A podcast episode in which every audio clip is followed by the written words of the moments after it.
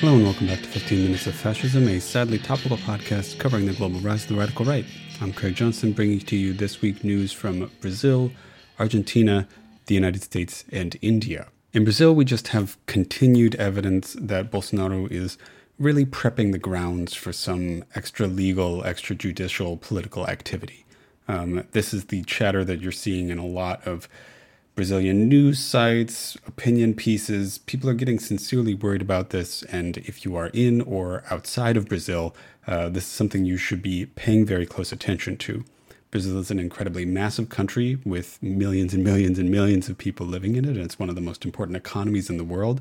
And it's also a relatively new democracy. You know, democracy was only restored in Brazil in the 1980s and really only solidified in the 90s. And so the prospect of it sliding back into some form of non democratic rule as a result of a Bolsonaro coup, or even him successfully, like, really staging a really credible attempt at a coup, uh, is incredibly alarming. Now, this would be a you know an extra legal seizure of power in one of the most powerful countries in the world, and that happening for the first time in decades. Uh, this is something you got to pay close attention to.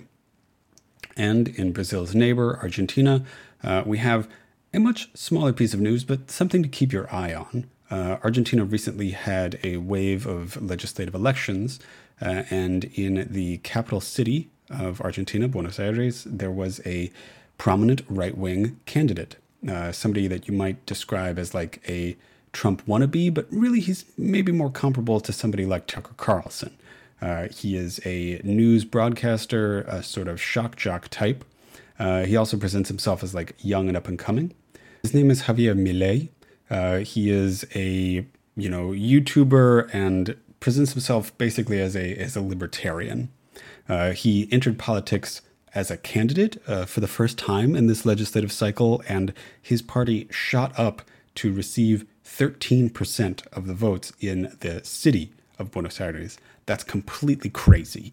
Um, he appeared from out of nowhere and won a massive chunk of the vote. Um, he's incredibly popular among the youth, um, especially among the extremely online of the youth. Uh, and the memes that they're sharing about this guy very closely resemble the kind of memes that you saw uh, around the Trump candidacy back in 2015 and 2016 before Trump became the president, you know, like presenting him as a sort of like god emperor type figure wearing, you know, Roman imperial regalia or with eye beams that destroy his enemies with like piercing blades of fire, like like crazy stuff like that. Uh, he is usually presented, as I said, as a sort of libertarian. That's how he wants him himself to be thought of. Um, but he's also extremely anti-feminist. Um, he doesn't believe in gender equality. He's critical of homosexual marriage, things like that. Um, so he is really a product, or ra- rather, also a producer of uh, this like extremely online manosphere type politics. So somebody to maybe keep an eye on. In the United States and India, we have a combined story first involving an academic conference that's to be held in the United States on Hindu nationalism. This reporting is coming from The Guardian. Um, there's going to be an academic conference uh, studying Hindutva, uh, which is a name for a political movement surrounding Hindu nationalism in India uh, under British occupation and after Indian independence from the United Kingdom. Uh, this academic conference has received a lot of death threats and threats of violence in general from Hindu nationalists. Um, now, for those of you who were unaware or have forgotten, the current government of India is run by a party known as the BJP.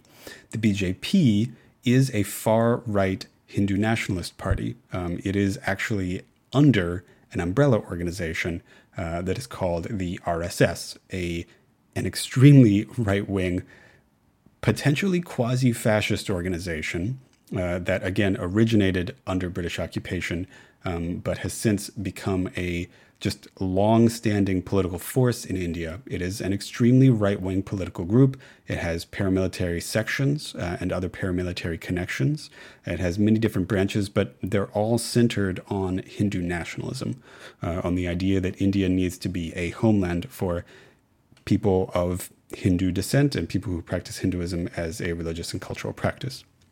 This is particularly problematic in India, an extremely diverse, pluralistic country uh, that is also officially a secular state. So, uh, there's this conference in the United States, and Hindu nationalists have been giving death threats uh, against the participants and organizers of the conference. And unfortunately, these death threats have been fairly successful. Uh, they have caused a lot of people to withdraw from the conference.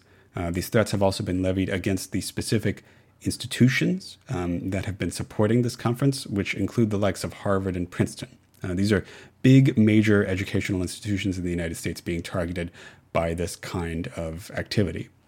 And for those of you who aren't aware, this is extremely normal in the right wing playbook.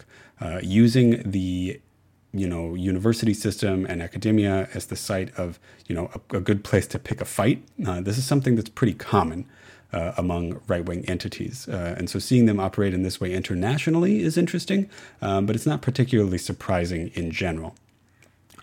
On the other hand, uh, the United States envoy in the uh, United States Embassy in India has been meeting uh, with the leader of the RSS, that organization I was just talking about, reminding you that, like, while there are forces within the United States and in India and throughout the world that recognize that it's extremely troublesome that the RSS is so close to power in, you know, the largest democracy on earth, uh, that the United States continues to work with directly with this organization.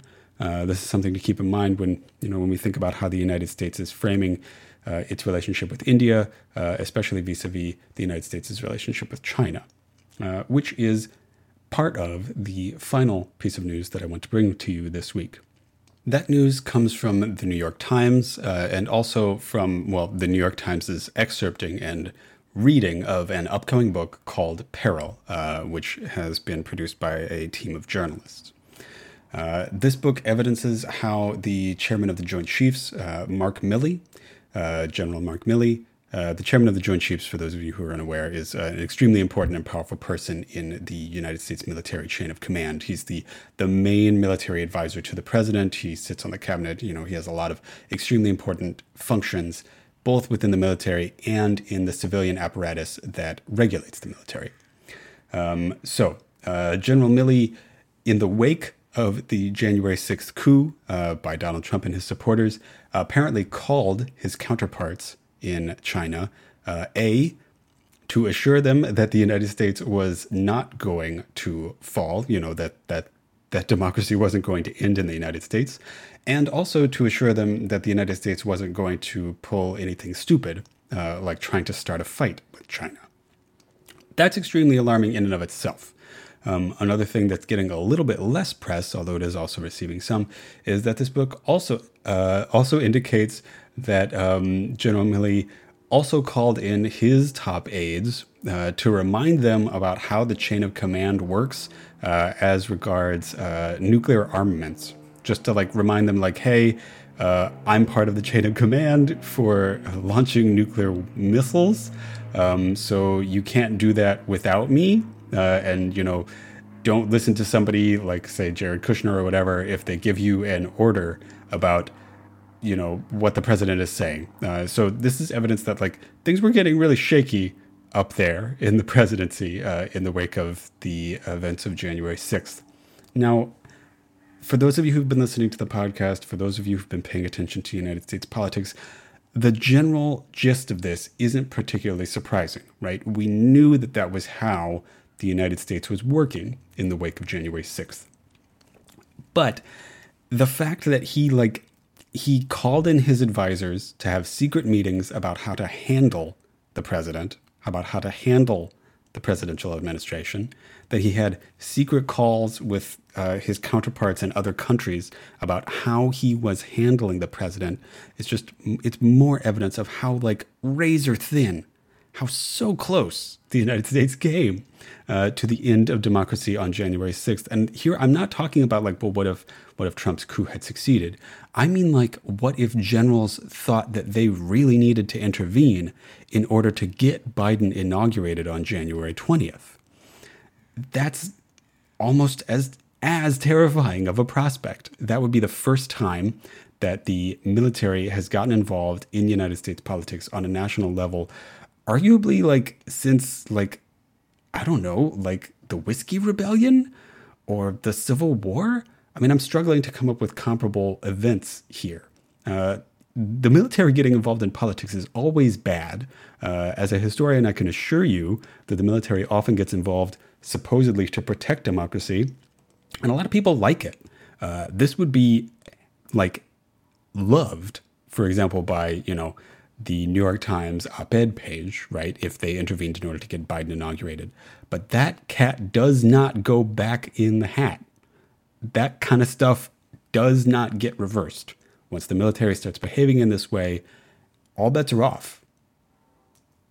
And finally, going to conclude this episode, as I do almost every episode, with a segment called See You in Hell, uh, celebrating the deaths of prominent right wing figures throughout history. This week, we are going to post World War II Italy, uh, a guy named Stefano delle Chiaie. And again, my apologies, uh, I do not speak Italian.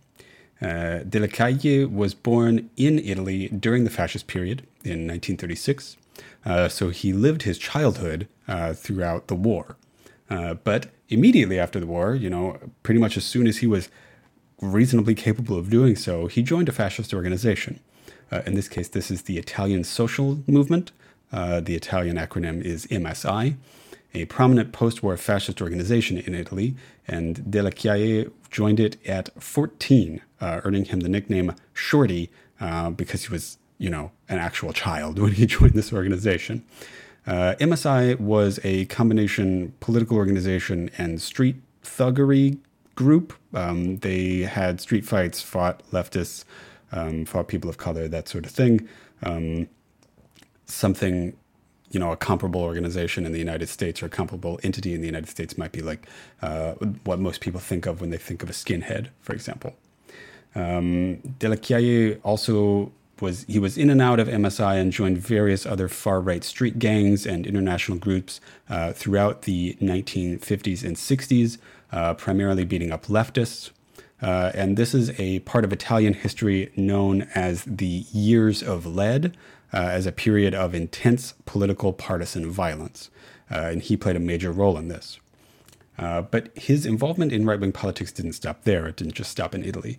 Uh, the thing that makes him particularly fascinating is that he's suspected of involvement in numerous right wing bombings, uh, not just in Italy, but throughout the world. And I mean, like, not Europe, but the world. Um, he was extremely involved not just in European right wing politics, but in South American right wing politics.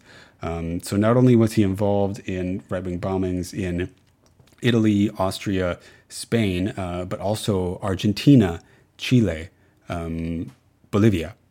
Uh, for example, there's extremely good evidence, there's very good reason to believe that this guy was involved in the Pinochet government, in the Bolivian dictatorship of Banzer, and the Argentine Anti Communist Alliance, the AAA in Argentina, which is one of the organizations primarily responsible for the um, right wing violence in the Argentine Dirty War. So this guy really got around. Uh, reading reading the list of things that he's responsible for uh, as a scholar of international fascist organizing and violence, it's it's it's it's like a like a who's who. It's crazy. Um, the thing is that none of his potential convictions ever really stuck.